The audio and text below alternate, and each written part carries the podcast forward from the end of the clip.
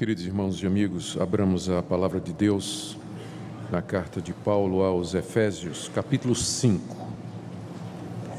E leiamos do verso 15 até o verso 17. Três versículos do capítulo 5 da carta aos Efésios, dando continuidade à nossa série de mensagens nessa carta do apóstolo Paulo. Efésios 5, de 15 a 17. Portanto, vede prudentemente como andais, não como nécios, e sim como sábios, remindo o tempo, porque os dias são maus. Por esta razão, não vos torneis insensatos, mas procurai compreender qual a vontade do Senhor. Até aqui a leitura da palavra de Deus. Vamos orar pedindo que o Espírito Santo ilumine o nosso entendimento na compreensão da santa palavra do nosso Senhor.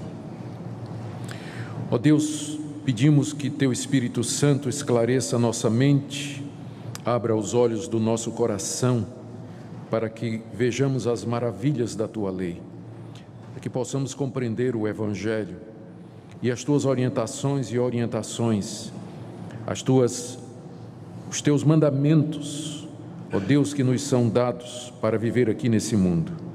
Eu peço, Senhor, que nessa noite todos nós possamos ouvir a tua voz e aquietar o nosso coração diante de ti, aprender do teu Espírito Santo, consertar os nossos caminhos, renovar a nossa fé. É o que pedimos por amor de Jesus. Amém. Queridos, aqui na passagem que eu li para vocês, o apóstolo Paulo está desenvolvendo as implicações do que ele tinha dito na passagem anterior e que nós vimos na última exposição da carta. Se vocês se recordam do capítulo 5, do verso 7 até o verso 14, que foi o tema da nossa última mensagem, o apóstolo Paulo estava ensinando que os cristãos não deveriam ser nem participantes e nem cúmplices nas obras dos filhos das trevas. Ao contrário, eles deveriam reprovar estas obras, não deveriam nem mencioná-las em suas conversas, quando possível, denunciá-las publicamente para que elas se mostrem como realmente são, e que os, a igreja deveria, para isso, se levantar de entre os mortos. Verso 14. Por isso diz: Desperta, ó tu que dormes, Levanta-te de entre os mortos e Cristo te iluminará. A igreja que se levanta de entre os mortos, que sai do seu sono de letargia, é iluminada por Cristo e então ela pode ser luz no meio de um mundo tenebroso. Foi isso que nós vimos na última mensagem. E agora, diante do desafio de ser luz em meio às trevas, que foi o que Paulo ensinou, ele orienta os cristãos a que não vivam, portanto, note que o verso 15 não é, começa com um portanto, ou seja, ele está introduzindo as consequências do que ele falou. Ele diz que nós, à luz do que foi dito, não devemos viver como tolos, não devemos viver como nécios, como insensatos, é o verso 15, mas como sábios, o que implica em duas coisas. Nós temos que remir o tempo, verso 16, e procurar compreender a vontade de Deus aqui nesse mundo, que é o verso 17. Então, hoje à noite, o meu tema é exatamente esse: que nós devemos andar nesse mundo como pessoas sábias e não ser insensatos e tolos, depois que já temos conhecimento, ou tendo tido conhecimento de quem é Deus e o que Ele deseja de nós. Vamos então, queridos, em primeiro lugar, para o verso 15, examinar essa orientação do apóstolo Paulo. Vede prudentemente como andais não como nécios e sim como sábios. Quando ele diz, ah, vejam como vocês andam, o andar aqui é uma metáfora para o nosso viver. É? Ele está dizendo, vejam como vocês vivem, é, prestem atenção na vida de vocês. Aí tudo que está compreendido nisso. A vida é um caminhar, não é? Nós temos noção desse, dessa, dessa ideia no nosso coração. Ah, nós sempre olhamos para o futuro, conhecemos o passado, que já foi, estamos no presente e o futuro está diante de nós. Então, nós temos consciência que nossa vida é uma caminhada, estamos sempre em movimento, sempre andando. Por isso que na Bíblia, e por outras razões, na Bíblia, o, a vida ou viver é descrito às vezes. Razão que a, o primeiro nome que deram para a igreja não foi de igreja cristã, mas lá no livro de Atos, a primeira designação da igreja é aqueles que eram do caminho. O caminho. O cristianismo era visto como um caminho, ou seja, é uma maneira de viver, é uma maneira de ser. Então, quando Paulo diz aqui, prestem atenção como vocês andam, ele está dizendo, prestem atenção como vocês vivem, a vida de vocês aqui nesse mundo. E quando ele diz no verso 15, vede prudentemente como andais, o ver aqui significa observar, não é? Não é só dar uma olhada assim rápida, mas é prestar atenção, examinar detalhadamente a nossa maneira de, de viver. Infelizmente, a, a nossa a tradução, eu entendo até porque que eles fizeram isso, traduziram a palavra prudentemente como prudentemente, mas a palavra no original grego quer dizer acuradamente, ou, ou de maneira exata.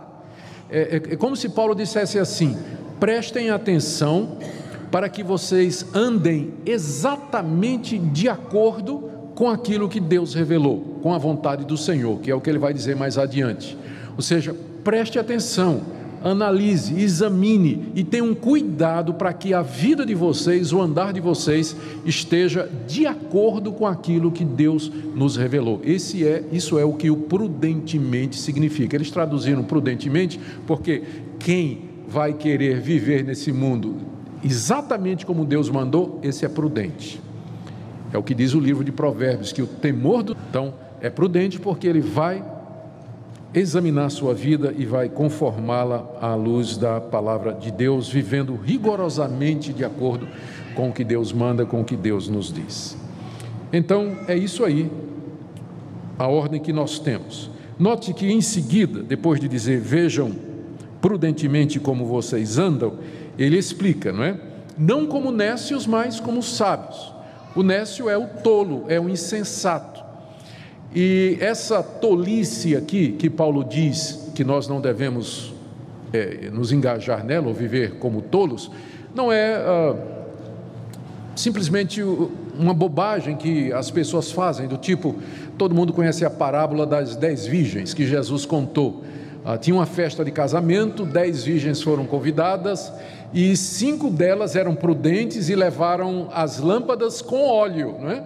E as outras cinco eram tolas, eram nécias, esqueceram de levar o óleo para a lâmpada. E na hora lá em que elas estavam esperando, porque festa de casamento durava sete dias, né?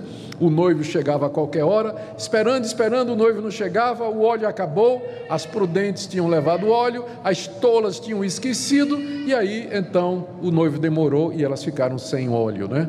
Elas são chamadas de as virgens nécias ou tolas.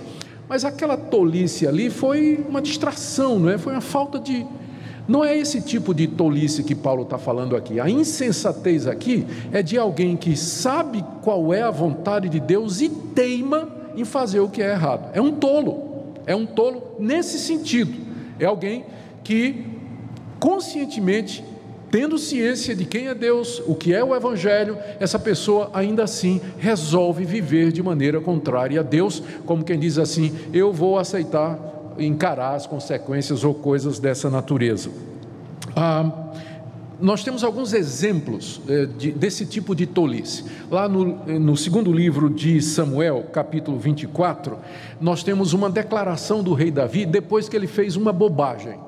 Qual foi a bobagem? Ele era rei de Israel, Deus estava abençoando o seu reinado, e ele então se encheu de orgulho e ele disse: Eu vou contar quanta gente tem no meu reino.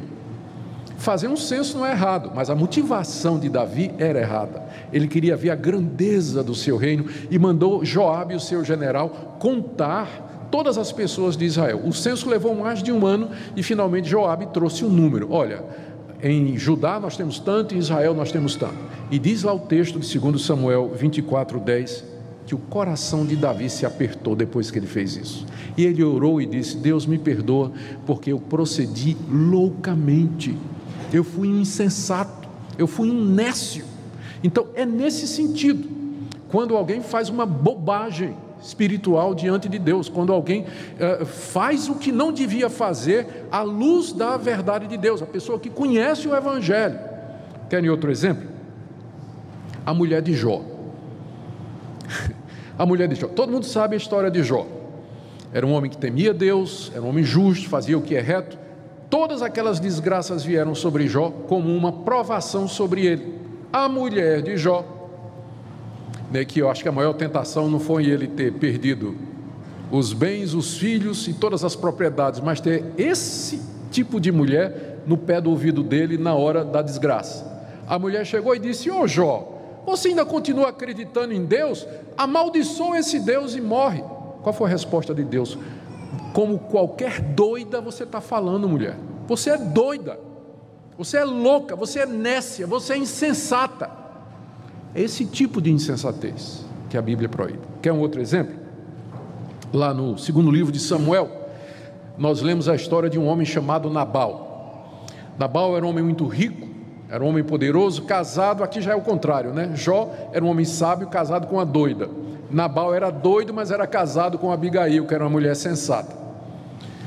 Davi mandou os servos a Nabal, dizendo: Meus soldados protegeram você durante todo o ano dos ladrões, então ah, manda uma oferta para nós aqui, manda cabrito, que você tiver, ovelhas e tudo. Aí Nabal disse: Que coisa nenhuma, quem é Davi? Rei mesmo é Saul, esse Davi é, é, é, é, um, é, um, é um servo que fugiu do seu senhor.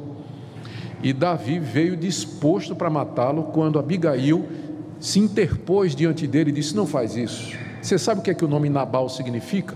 Louco ele é um tolo, ele não entendeu o risco em que ele estava se metendo quando ele tomou essa decisão. O nome dele significa isso, loucura. Nabal é o seu nome.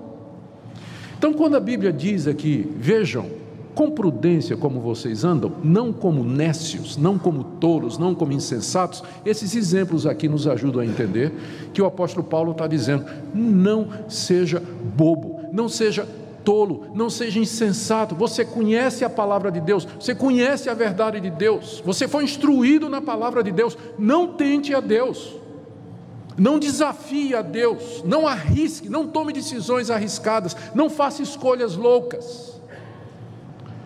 Não andem como tolos, porque o pecado será castigado porque toda obediência terá a justa, desobediência terá a justa retribuição. Em contraste, ele diz: andem como sábios. O sábio aqui não é a pessoa culta, intelectual. Durante dez anos eu, eu fui chanceler da Universidade Mackenzie e convivi com gente extremamente culta PhD, DDD, OTD, ODD, TNT, o que você imaginar de título de doutor obtido no exterior, no Brasil, tudo. Gente top pesquisador do CAPES. Mas cuja vida pessoal completamente destruída. Já ia no quinto mandamento ou casamento, os filhos completamente transviados, longe, fora do convívio. A vida pessoal completamente arrasada. Uma pessoa pode ter títulos, ela pode ter eh, cultura, ela pode ter sabedoria nesse sentido, mas ser um tolo na vida prática.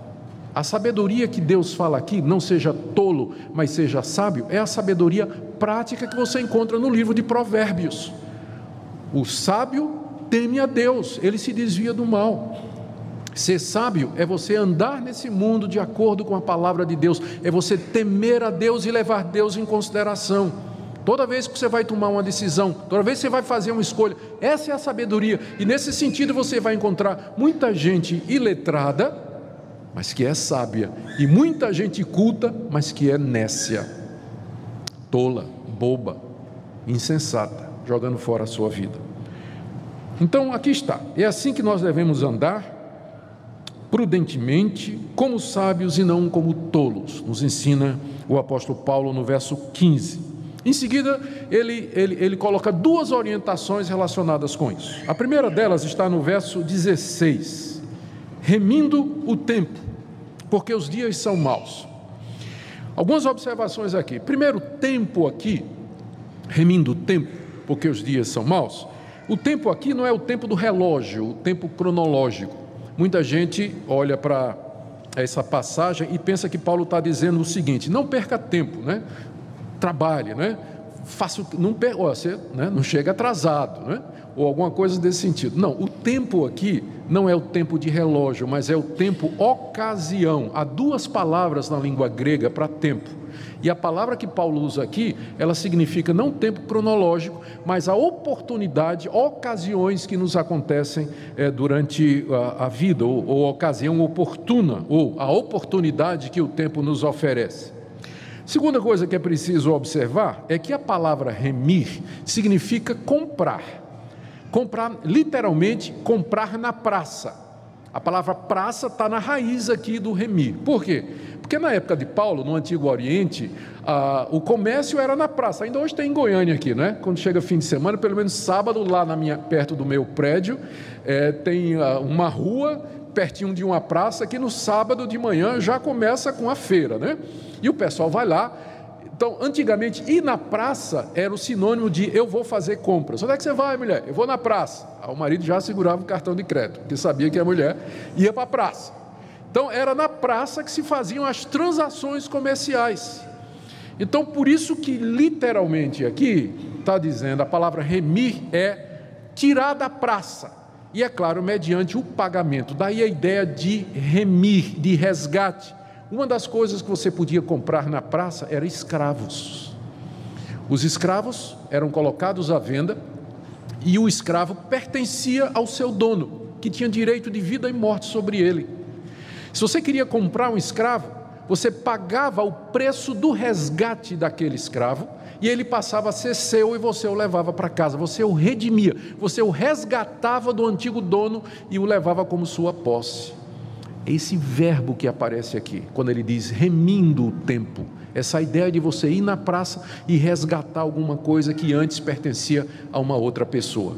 E a gente fica pensando, mas em, como? Em que sentido? Isso está explicado quando ele diz: porque os dias são maus. Quando ele fala isso, porque os dias são maus, ele está se referindo, os dias aqui é o período em que nós vivemos entre a primeira vinda de Cristo e a segunda vinda de Cristo. A Bíblia sempre se refere a esse período entre as duas vindas como sendo o presente século, como sendo um período é, de trevas, como sendo um período de domínio do pecado, o crescimento do reino do anticristo.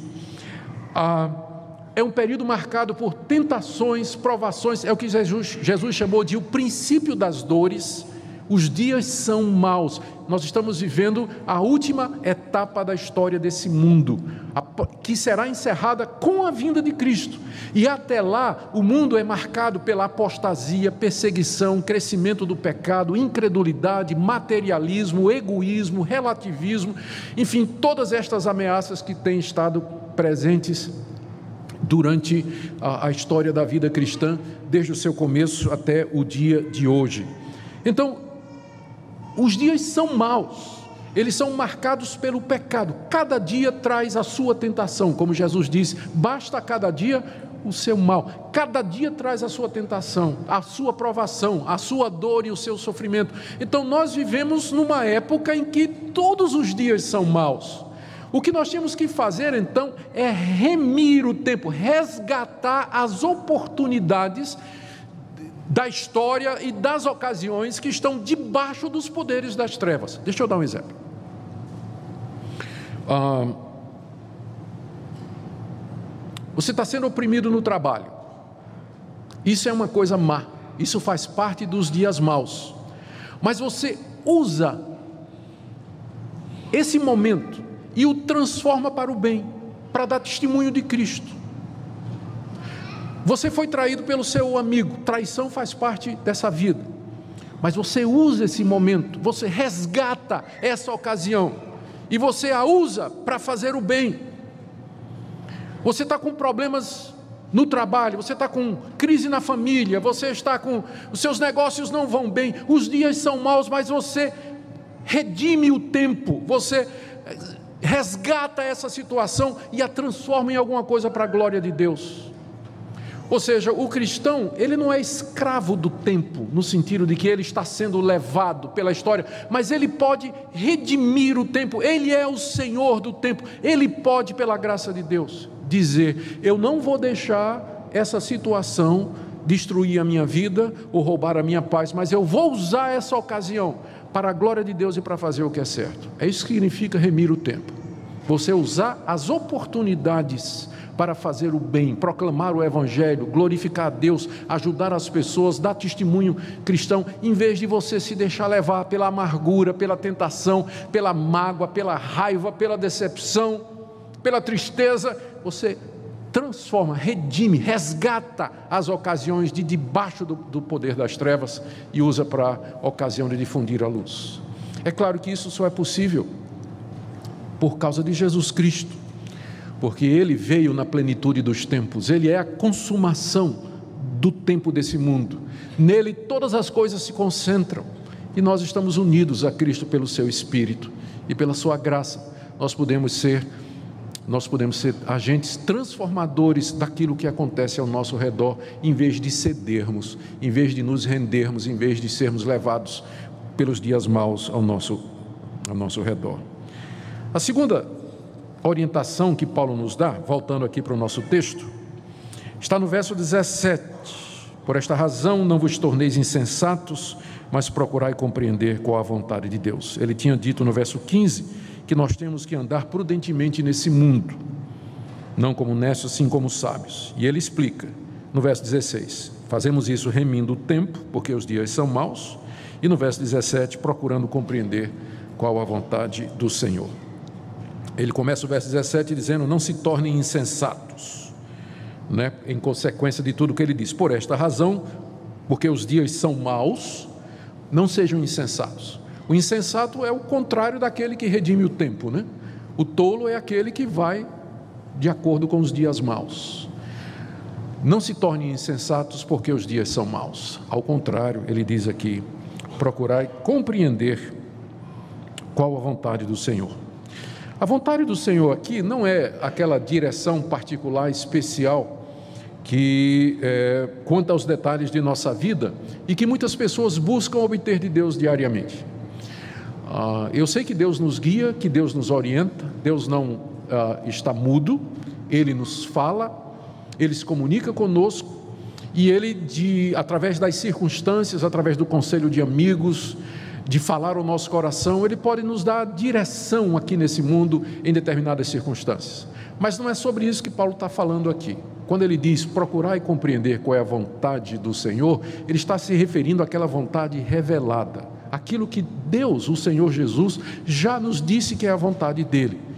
E um exemplo disso é só você voltar às páginas da carta aos Efésios, onde Paulo, inspirado pelo Espírito Santo e por ordem do Senhor, disse qual é a vontade dele. Por exemplo, deixe a mentira, fale a verdade, quem furtava não furte mais, não sai da vossa boca nenhuma palavra torpe, e aí vai. Todas aquelas orientações que foram dadas aqui na carta aos Efésios, por exemplo, é aquilo que Deus nos revelou, qual é a sua vontade. Em termos práticos, procurar compreender a vontade do Senhor significa aplicar a estas circunstâncias, quando chega o dia mal, ou quando dentro do dia mal as ocasiões aparecerem, você compreender qual é a vontade do Senhor para aquela situação. Por exemplo, você está sendo perseguido, qual é a vontade do Senhor quando eu estou sendo perseguido? O que é que a Bíblia me diz? Ou então você está doente, o que é que a Bíblia me diz? Qual é a vontade de Deus? Como eu devo reagir? Ou então estou tendo um conflito com minha mulher, estou brigando com meu marido, o que é que a Bíblia diz? Qual é a vontade dele? Como é que eu resolvo isso? Meus negócios estão indo muito mal. Eu, eu o que é que Deus tem para mim aqui? Como eu devo reagir? Ou o meu filho saiu de casa, está tomando drogas. Meu Deus, como é que eu faço? Qual é a vontade do Senhor para que eu faça isso? Estou sozinho, estou abandonado, não tem ninguém na minha vida. Qual é a vontade do Senhor para mim? Fui traído por um amigo, como é que eu faço agora? Estou magoado, alguém me ofendeu. Ou seja, é isso que significa. Você procurar compreender qual é a vontade do Senhor para cada momento desses dias maus para que você proceda como um sábio e não como um tolo. Um tolo é alguém que diz assim: Eu não quero saber o que é que Deus está dizendo, eu vou fazer o que é que eu acho. Vou fazer o que é que eu acho. Meus negócios estão indo ruim, ué, eu vou, vou mentir aí com relação aos impostos, né?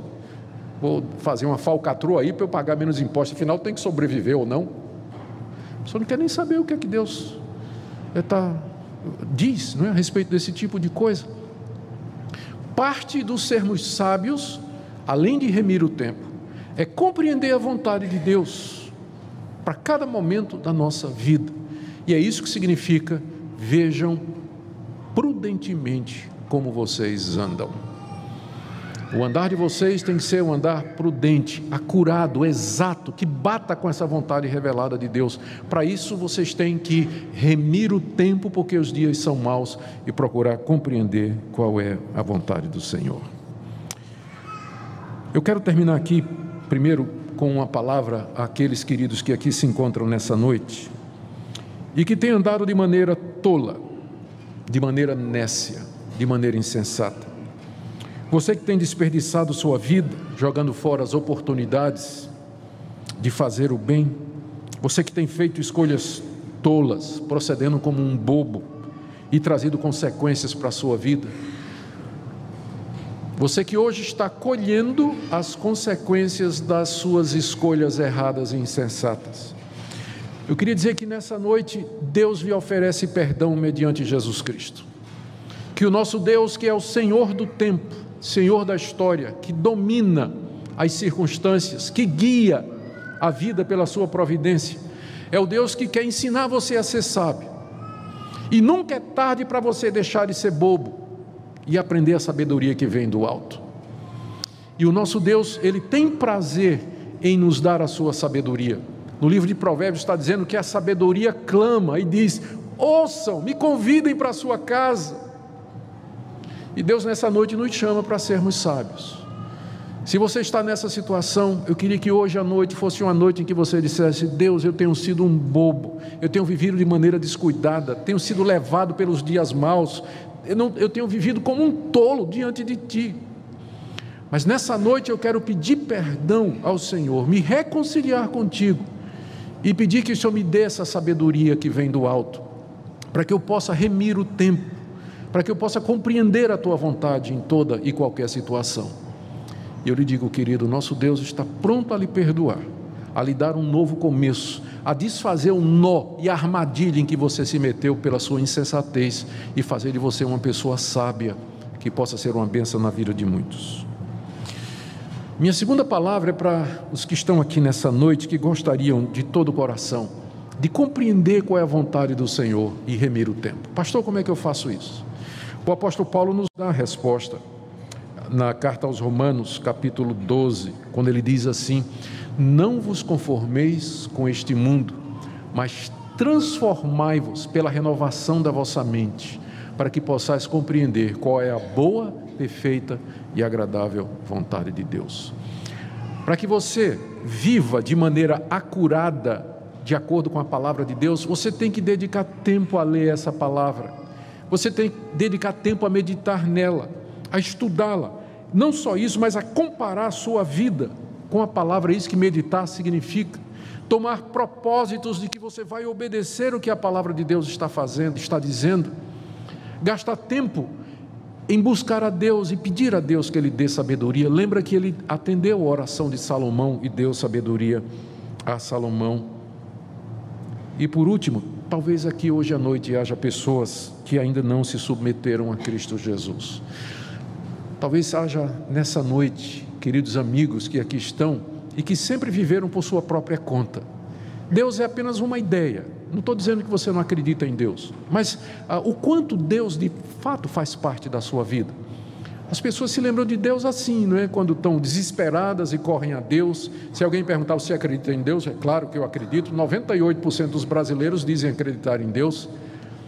Mas o quanto realmente a vontade de Deus faz parte da sua vida? Você procura e diz assim: Deus, o que é que o Senhor quer que eu faça?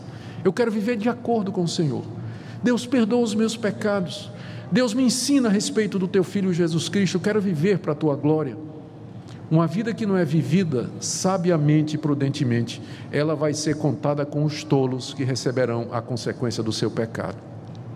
Mas hoje à noite você pode dizer: sim, Senhor, eu quero conhecer a Jesus Cristo, porque nele estão escondidos todos os tesouros da sabedoria. Eu quero viver para Ele e para a Sua glória. Que Deus permita que hoje à noite você tome essa decisão. Vamos orar?